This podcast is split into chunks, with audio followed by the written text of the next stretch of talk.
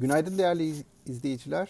Ee, haftanın son işlem gününe biraz küresel piyasalarda, küresel tarafta e, gerileyen risk iştahıyla başlıyoruz. Ee, dün aslında ABD hisse senedi piyasaları oldukça olumlu başlamıştı güne.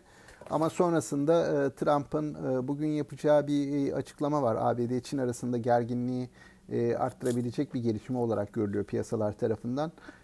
Bu işte son dönemde iki ülke arasındaki ilişkiler gerginleşti e, biliyorsunuz.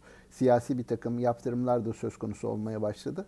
Bu konuda yeni bir e, açıklama yaparak işte ne tür e, tavır alacaklarını bildirmesi bekleniyor piyasalar tarafından. Tabii bunun bir kesinliği de yok. Sadece piyasalarda böyle bir beklenti var. Bunun haricinde yine Amerika tarafında bu olumlu başlayan piyasa gün içerisinde bir de internet tarafında internet yasalarıyla ilişkin Trump'ın yaptığı açıklamalar var. Bunun da etkilerini bir miktar olumsuz yansıttı endekslere. Ee, dün kapanışa yakın ABD hisselerinde satışlar gördük e, gördük dedik. E, benzer şekilde bizim piyasada gün içerisinde 106 bin seviyesinin e, üzerine kadar çıktıktan sonra kapanışı daha e, bir seviyede kapattı. Hemen 105 bin seviyesinin hafif üzerinde kaldı. Ama yine de günü artta kapatmayı başardı. Bizde iç gündem olarak ekonomideki normalleşme adımları e, fiyatlanmaya çalışılıyor. Bunun dışında yurt dışı piyasaları izliyoruz.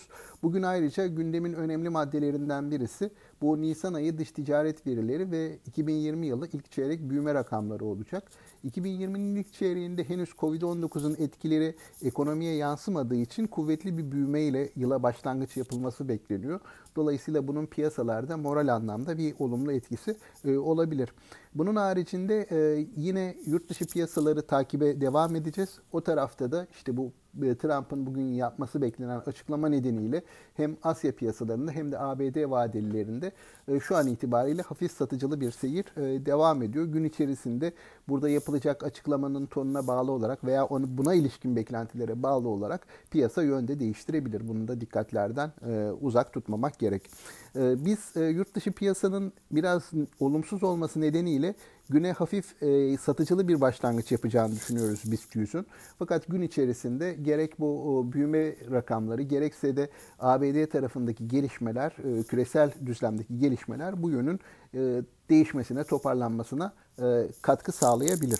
Bir de bugün MSCI endekslerinde yeniden bir düzenleme yapılacak. Biliyorsunuz buna ilişkin olarak hangi hisselerin çıkacağı, hangilerinin gireceğine dair bir açıklama geçtiğimiz haftalarda yapılmıştı.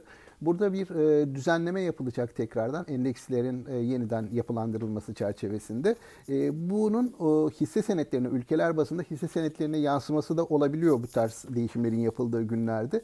Dolayısıyla endeksin kapanışına doğru bir miktar fiyat oynaklığında artış gözlemleyebiliriz bu etkiye bağlı olarak.